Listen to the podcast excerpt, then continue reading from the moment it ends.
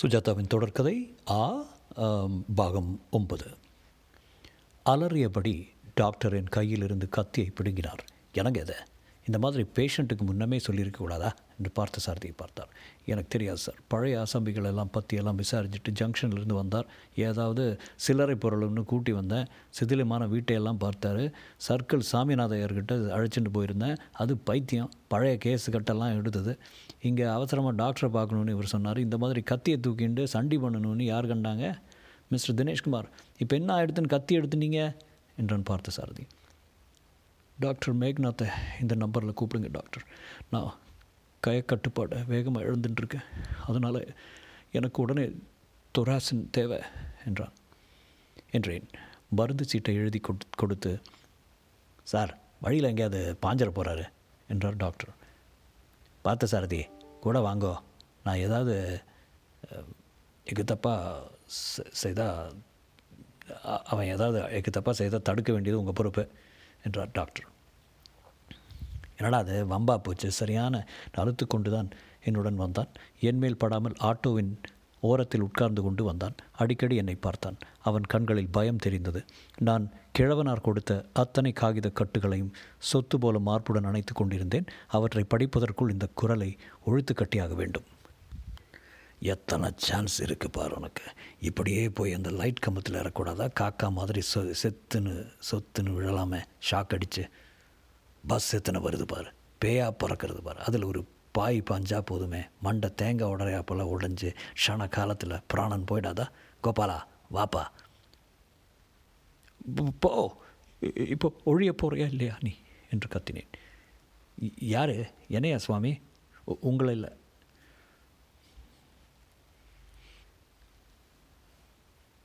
கையில் சாவி வேணால் கொடுக்கட்டுமா? தனியுமா? பார்த்த சாரதிவி வலிப்பு இல்லை சுவாமி இது குரல்கள். யார் குரல்? உமக்கு சொன்னால் புரியாது. தெப்ப குளத்துக்கு வந்து மாத்திரை வாங்கி வாயில் போட்டுக்கொண்டு தண்ணீரை விழுங்கியதும் எனக்கு அது அந்த தந்த அது தந்த பாத்திரத்திலேயே குரல் கொஞ்சம் தணிந்தது போல இருந்தது. பத்திரத்திலேயே கொஞ்சம் கொஞ்சமாக புகை மறைவது போல அந்த குரல் சற்று சற்றாக தூரத்தில் ஒலித்துவிட்டு முழுவதும் மறைந்து போக அப்பாடா என்றேன். இப்போ சரியா போச்சா? நான் ரொம்ப பயந்துட்டேன். சுவாமி என்னை விட்டுரும். எனக்கு சில்லறை எதுவும் வேண்டாம். ஆளை விட்டால் பஸ் பிடிச்சி மணச்சந்தூரில் ஒரு நல்ல காரியம் இருக்குது என்றான் பார்த்த சாரதி. அவனை ஹோட்டல் அறைக்கு அழைத்தேன். என் கார்டை கொடுத்தேன். என்னை வந்து சென்னையில் பார்க்க சொன்னேன். அவன் மிக வேகமாக விலகிச் செல்வதில் ஆர்வமாக இருந்தான். நான் ஹோட்டல் அறைக்கு வந்தபோது பசித்தது. ரூமிலேயே உணவு கொடுக்க ஆர்டர் செய்துவிட்டு அந்த தாத்தா கொடுத்த காகிதங்களை படி புரட்டினேன். திரைகளால் ரூமில் பகலிலும் மெலிதாக இருட்டு வெளியே பஸ் போக்குவரத்தின் சப்தம் குறைக்கப்பட்டு கொஞ்சமாக அமைதியாகவே இருந்தது. பெரும்பாலும் செய்தித்தாள்களாகத்தான் இருந்தன. புலன் விசாரணை செய்து வரும் சர்க்கிள் இன்ஸ்பெக்டர் சாமிநாதன் கூறியதாவது சாமிநாதன் என்று வரும் இடமெல்லாம் அடிக்கோடிட்டிருந்தது. நான்கு பேரும் ஒரே சமயத்தில் ஒரே இடத்தில் இறந்து போவதற்கு காரணம் இதை ஒப்பந்த தற்கொலை என்று நம்ப வைக்கிறது. ஆனால் பிணங்களின் உடைகளில் காகிதங்கள் எதுவும் இல்லை. நிலா சாப்பாட்டுக்கான தயார்களும் தெரியவில்லை பாத்திரங்கள் ஏதும் இல்லை. இவர்கள் எவ்வாறு இந்த இடத்துக்கு எந்த காரணத்துக்காக வந்திருக்கக்கூடும் என்று வியப்பாகவே இருந்தது. ஆனால் இவர்கள் நால்வரும் ஒருவரை ஒருவர் அறிந்தவர் என்பதில் சந்தேகமே இல்லை. சென்னையில் உள்ள ஃபரன்சிக் பரிசோதனை சாலையிலிருந்து ரிப்போர்ட் வந்தால் அவர்கள் இறந்து போனதன் காரணம் தெரியும். கட்டுக்கட்டாக கடிதங்கள் இருந்தன. அன்புள்ள பண்டரி உங்கள் கடிதம் ரொம்ப கஷ்டத்துக்கு பின் தான் வந்து சேர்ந்தது. இனிமேல் இவ்வாறு கடிதம் அனுப்ப முயற்சி செய்யாதீர்கள். ஸ்கூலில் எல்லோரும் நம் கடிதங்களை பிரித்து படித்து விடுகிறார்கள். கோபாலன் மூலம் அனுப்புவதுதான் பத்திரம். கோபாலன் பிரித்து பார்க்க மாட்டான். கோபாலன் என்மேல் வைத்திருக்கும் அன்பை எந்த விதத்தில் சேர்ப்பது என்று தெரியவில்லை. நிச்சயமாக அதில் சகோதர சகோதரத்தன்மை எதுவும் இல்லை. ஏதோ உபாசனை போலத்தான் தோன்றுகிறது. அவனுக்கு தாய் அன்பு தேவையோ என்று எண்ணினேன். அதுவும் இல்லை. என்னை பார்த்து கொண்டிருந்தால் போதும். சினிமாவுக்கு போனால் சினிமாவை பார்க்க மாட்டேன். என்னையே தான் பார்த்து கொண்டிருப்பான். அவன் தொட்ட இடங்களெல்லாம் நன்றாக இல்லை. சில வேளை ரொம்ப ஆச்சரியமாக ஏதாவது செய்வான். மத்தியான சாப்பாட்டு வேளையில் கதம்பம் வாங்கி வருவான். ராத்திரி பன்னிரெண்டு மணிக்கு கதவை இடித்து ஏதாவது ரொம்ப எளிமையாக பாடத்தில் சந்தேகம் கேட்பான். பாடம் கேட்க வரல தானே? என்றால் தலையாட்டுவான். இந்த பையனை வைத்துக்கொண்டு என்ன செய்வது என்று தயக்கமாக ஏன் கொஞ்சம் பயமாக கூட இருக்கிறது. மனித உறவுகளில் இருக்கும் வித் விசித்திரங்கள் எத்தனை வகை? எனக்கும் இவருக்கும் இருக்கிற வெறுப்பும் விருப்பும் கலந்த உறவு உனக்கும் எனக்கும் இருக்கும் உடலையும் மனசையும் ஆக்கிரமிக்கும் உறவு என் வாழ்க்கையிலேயே எத்தனை வகை? பள்ளிக்கூட வாத்தியார்களிடையே பக்கத்து வீட்டுக்காரர்களிடையே. பண்டரே விஸ்தாரமாக கடிதம் எழுத பள்ளியில் எனக்கு அவகாசம் கொடுப்பதில்லை. வீட்டில் பேனாவை பூட்டி வைத்து வைக்கிறார் காகிதம் அலமாரையில் பூட்டியிருக்கிறது. கோபாலனிடம் சொல்லி ரகசியமாக ஒழித்து ஒழித்து எழுதினது இது. அவர் என்னை படுத்தும் கொடுமையை விவரிக்க முடியாத வார்த்தைகள் இல்லை. என்னென்னவோ உபாசனை என்று உடம்பில் சூடு போட்டு ஆயத்தமாகிறார். விதவிதமான சக்கரங்கள் சாஸ்திரங்களை எல்லாம் படிக்கிறார். தங்கத்தால் தகடு பண்ணி அதில் ஆணியால் எழுதச் சொல்கிறார். காலை ராத்திரி இளநீரை கொடி கோமியத்தை கொடி என்று ரொம்ப இன்சை பண்ணுகிறார். குழந்தை பிறந்தது போல் மேல் புடவை இல்லாமல் கும்மாளம் போடு சந்தோஷப்படு. கண்ணன் பிறந்தான் கண்ணன் பிறந்தான் குதித்து ஆரவாரம் செய் என்கிறார். பண்டரி எனக்கு பயமாக இருக்கிறது. டாக்டரிடம் காட்டி மருந்து சாப்பிட்டால் பலன் இருக்கும் என்று யார் கொடுத்து எடுத்து செல்வது சொல்வது? ஒவ்வொரு முறையும் எனக்கு அந்நாள் வரும்போது அவருக்கு கோபம் வருவதை பார்க்க வேண்டுமே. ஏதோ நான் தான் தப்பு பண்ணிவிட்டேன் போல. பெண்கள் குழந்தை பெற்று கொட்டு கொடுத்து விட்டால் எல்லா கடமையும் தீர்ந்து போய்விட்டதா? நீ எப்போது கரூருக்கு போவாய்? அம்மாவிடம் கதையெல்லாம் சொல்ல வேண்டும். அவளுக்கு கவலைகள் போதும். நான் இவர் சம்மதித்தால் தான் கரூர் எல்லாம் வர முடியும். பள்ளிக்கூடத்தை திரு நிறுத்து நிறுத்து என்று தினம் இருமுறை சொல்லி கொண்டிருக்கிறார். கிணற்றில் குதித்து பிராணனை விடலாமா என்று தோன்றும்போது உன்னை நினைத்து கொள்வேன். நான் கொஞ்சமாவது உயிர் வாழ நீதான் காரணம். நம் இன்றைய உறவில் எதுவும் களங்கமில்லை தான் உன் தயக்கம் புரிகிறது. உன் அப்பா அம்மாவுக்கு விரோதமாக இருக்க வேண்டும் என்பது எனக்கு பிடித்ததில்லை. கோபாலன் வந்தால் எனக்கு பால்கோவா வாங்கி அனுப்பு. தின்ன வேண்டும் போல் இருக்கிறது. ஒரு சமயம் என்ன போச்சு என்று ஓடி உன்னிடம் ஹாஸ்டலுக்கு வந்து விடலாமா என்று தோன்றுகிறது. வந்துவிடட்டுமா? பண்டரி எழுதிய கடிதங்கள் இருந்தன. கருமுஷியால் பாதியாக மடித்த கால் கடிதாசி அழுத்தமான எழுத்து. ஜெய்யோ பத்தாம் தேதி வெள்ளிக்கிழமை ஃபோர்ட் ஸ்டேஷனில் காத்து கொண்டிருக்கிறேன். மாலை நாலரைக்கு வண்டி டிக்கெட் எல்லாம் வாங்கி ரெடியாக இருப்பேன். இந்த தீர்மானம் நீ செய்தே ஆக வேண்டும். ஒரு பச்சை குழந்தையை கொல்லக்கூடிய அளவுக்கு துணியும் கிராதகன் யாரை வேண்டுமானாலும் கொல்ல தயங்க மாட்டான். அவனை விட்டு வர வேண்டியது தான் உசிதம். நான் உன்னை காப்பாற்றுகிறேன். சில சமயம் வாழ்க்கையில் தப்புகள் நிறந்துவிடும். அதனை விதியின் பெயரை சொல்லிக்கொண்டு திருத்தாமல் இருந்தால் அடுத்த வாழ்க்கையில் தான் ஒன்று சேர முடியும். உடனே வந்துவிடு. இந்த கடிதம் கண்டவுடன் கிழித்து போட்டுவிடு. இந்த கடிதத்தை ஏன் கிழிக்கவில்லை என்று என்பது தெரியவில்லை. அந்த கடிதங்கள் தேதி வாரியாக இல்லை. அவற்றை முதலில் தேதிப்படி அடுக்கி வைத்தேன். ஒவ்வொன்றாக படிக்க துவங்கினேன். குறிப்புகள் எடுத்துக்கொண்டேன் அந்த குறிப்புகளிலிருந்து மிக தெளிவாக அந்த உணர்ச்சி பூர்வமான சோகக்கதை விரிந்தது. சர்மா நிறைய படித்தவர் சமஸ்கிருதம் படித்தவர் சிந்தாமணி பள்ளியின் கரஸ்பாண்டாக கவர்னிங் கவர்னிங் போர்டு மெம்பராக இருக்கிறார் இருந்திருக்கிறார் என்று தெரிகிறது. கதை நடந்தது அந்த காலகட்டத்தில் நைன்டீன் ஃபிஃப்டி ஃபைவ் முதல் ஃபிஃப்டி எயிட் வரை என்று தோன்றியது. அப்போது அவருக்கு நாற்பதுக்கு மேல் வயசு இருக்கும் என்று தோன்றியது. ஜெயலக்ஷ்மியின் மனுவில் அவள் பிறந்தது நைன்டீன் டுவெண்ட்டி எயிட்டில் இருந்தது. அவள் எஸ்எஸ்எல்சி முடித்து டீச்சர் ட்ரைனிங் முடித்ததற்காக சர்டிஃபிகேட்டும் இருந்தது. சர்மா அவளுக்கு சிந்தாமணி பள்ளியில் வேலை போட்டு கொடுக்க சிபாரிசு கொடுத்திருக்கிறார். ஜெயலக்ஷ்மியின் அப்பா சர்மாவுக்கு நன்றி சொல்லிய கடிதம் தாக்கலாகி இருந்தது. அதற்கு பதிலாக நன்றி என்ன சொல்வது நான் உங்கள் உறவினராக போகிறேன் என்று சர்மா எழுதியிருந்தார். ஜெயலக்ஷ்மியின் முழு ஃபோட்டோ ஒன்று இருந்தது. திருச்சி ரத்னா ஸ்டுடியோவில் எடுத்திருந்த ஃபோட்டோ பக்கத்தில் உயரமான பெஞ்சில் பூச்செண்டு தோளில் ப்ரூச் குத்தி படிய தலைவாரி கொண்டு நெற்றியில் பெரிய பொட்டு இட்டுக்கொண்டு முதன்முறையாக ஜெயலக்ஷ்மியை தெளிவாக பார்க்க முடிந்தது. என்னை பார்த்து சிரிக்கிறார் போல். அத்தனை உயிர் இருந்த அந்த முகத்தை எங்கே பார்த்திருக்கிறேன்? எங்கே பார்த்திருக்கிறேன்? சட்டென்று மின்னல் அடித்தது போல் அடையாளம் கிடைத்தது. ஐயோ இவ்வளா? சட்டென்று எல்லாமே ஒரு ஒழுங்கான வடிவத்திற்குள் வந்து விழுந்து விட்டது போல் உணர்ந்தேன். என் கல்யாண தீர்மானத்தின் அவசரம். வந்தேன் பார்த்தேன் மணந்தேன். யோகி ஜவனேவ் டில்லியில் சில பேரை பார்த்த உடனே பிடித்து போவது பூர்வ ஜென்ம தொடர்பு என்று சொன்னபோது எனக்கு ஒரு மாதிரி நெருடலாக இருந்தது. அப்போது பீட்டர்சன் யோசனையில் ஆழ்ந்து என்ன? என்று விவரமாக சொல்லாததும் எல்லாம் ஒரு ஒழுங்குக்கு வந்துவிட்டது. ஜெயலக்ஷ்மியின் முது உருவ முழு உருவ ஃபோட்டோவை பார்த்ததும் ஜெயலக்ஷ்மி தேவகியைப் போல் இருந்தாள். இல்லை தேவகி ஜெயலக்ஷ்மியைப் போல் இருந்தாள். என்னடா இது? இவளை எங்கேயோ பார்த்த ஞாபகமாக இருக்கிறதே எங்கே எங்கே என்று மண்டையை போட்டு குழப்பிக் கொண்டிருந்தது தீர்ந்து விட்டது. ஜெயலக்ஷ்மி தேவகி. அந்த முக அமைப்புக்கு சாயலும் இருந்து ஒற்றுமையாயில் தான் தேவகியை பார்த்தவுடன் கல்யாணத்துக்காக சம்மதித்திருக்கிறேன். அப்படி என்றால் நான் யார்? கோபாலனா? சே மூட நம்பிக்கை. கம்ப்யூட்டர் விற்பனன் சாஃப்ட்வேர் சரளன். நான் போய் முஜ்ஜன்மம் முன்ஜென்மம் மறுபிறவி என்றெல்லாம் நம்புவது அபத்தம். பின் திருச்சி சிந்தாமணி சர்மாவின் குரல் எப்படி என் மண்டைக்குள் கேட்கிறது? அதைவிட இப்போது என் பயம் திசை திரும்பிவிட்டது. சர்மா என்னுள் வரப்போகிறான். என்னை ஆக்கிரமிக்கப் போகிறான். எதற்கு? ஜெயலக்ஷ்மியை பழிவாங்குவதற்கு கரெக்ட். இது உனக்கு புரிய இத்தனை நாளாச்சா கோபாலா? உன் மனைவி தேவிக்கு தான் ஜெய்யு. அவளை நான் கொன்னே ஆகணும்டா பிள்ளையாண்டானே அவள் வாழைத்தண்டு கழுத்தை கட்டை வரலால் நெரடி விண்பைப் இருக்கு பாரு சுவாச குழல். அதை நெரிச்சிட்டோம்னா என்ன ஆகும்? மொழி பிதுங்கும். அப்படியே கருப்பு மொழி பாப்பா உள்ளே போய் ரெண்டு கண்ணும் வெள்ளையாயிடும். வாயோரம் இருக்கு பாரு அங்கே எச்சில் வழியும் நொர தள்ளும். நாக்கை கடித்து கொஞ்சம் ரத்தம் வழியும். அதை நம்ம பார்க்க வேண்டாமா? ஜெயலக்ஷ்மி உன்னையும் ஏமாத்தினா என்னையும் ஏமாத்தினா. நம்ம ரெண்டு பேரையும் நிலா சாப்பாட்டுக்காக வர சொல்லி என்ன பண்ணால் தெரியுமா கோபாலா? வேண்டாம் வேண்டாம் தெரிய வேண்டாம் தெரிஞ்சுக்கோ அப்போ தான் நாம் ரெண்டு பேரும் சேர்ந்துட்டு பழி வாங்க முடியும். நீ கொன்னா போகாது நானும் கொல்லணும் அந்த கிராதகியை. எப்படி துடித்தேன் தெரியுமா? பண்டரி தயங்குறான். இவன் தயங்க மா இவன் தயங்க மாட்டாங்கிறான்.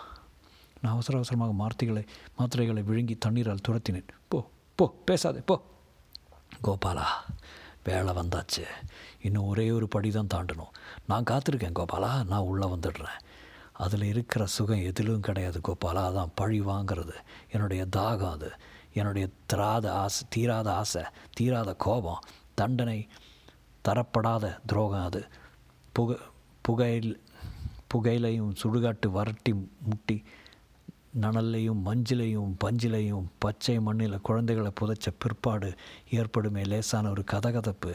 அதில் கண்ணீரில் வலிகளில் கூக்குரலில் அடிபட்ட ஓலங்களில் ஆஸ்பத்திரி துடிப்புகளில் நிராகரிப்புகளில் உலகத்தினுடைய ஒவ்வொரு ஊர்லேயும் நடக்கிற ஒவ்வொரு துரோகங்களுடைய மொத்தமான வடிவத்தில் நாங்கள்லாம் இதில் தான் ரெண்டும் கெட்டான் வாழ்க்கை நடத்தின்னு இருக்கோம் எனக்கு மேலே போக நிம்மதி கிடைக்க இந்த ஒரே ஒரு காரியம் செய்தானோ? நிறைவேறாத இந்த தாகம் தீர்ந்தாகணும். மாத்திரை சாப்பிட்டு கொஞ்ச நேரத்தில் என்ன துரத்தலாம் நீ?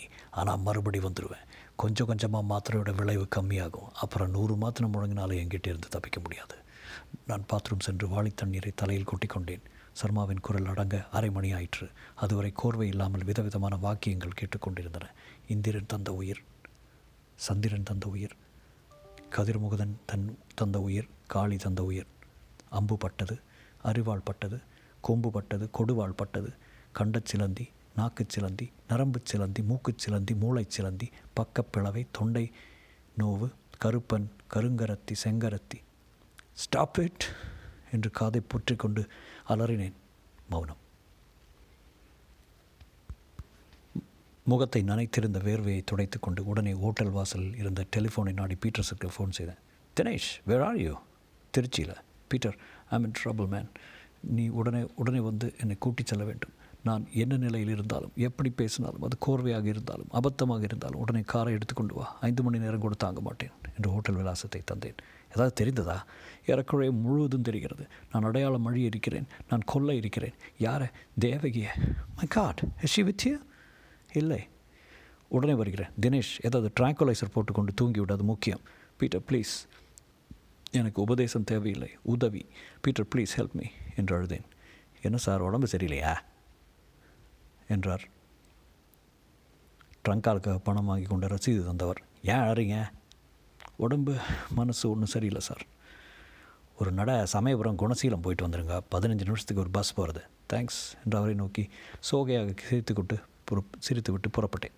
என்ன செய்வது? ஹோட்டல் அறைக்கு போய் படுத்து விடலாமா?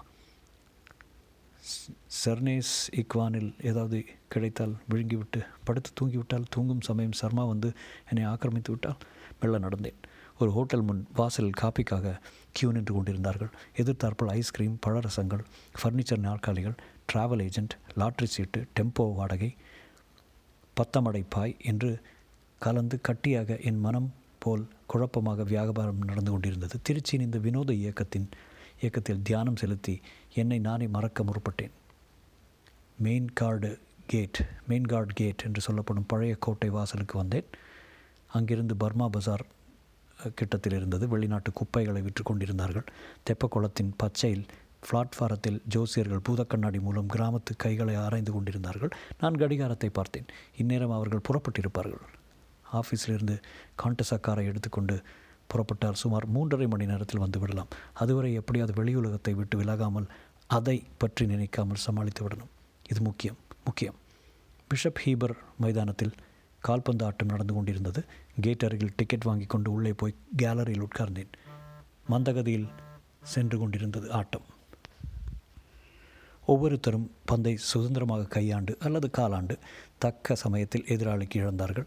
கோல்கீப்பர் கைக்கு பந்து வந்த போதெல்லாம் தன் கட்சிக்காரர்களை அதிகாரம் பண்ணி இங்கே போ அங்கே போ என்று கை காட்டி கொண்டிருந்தான்.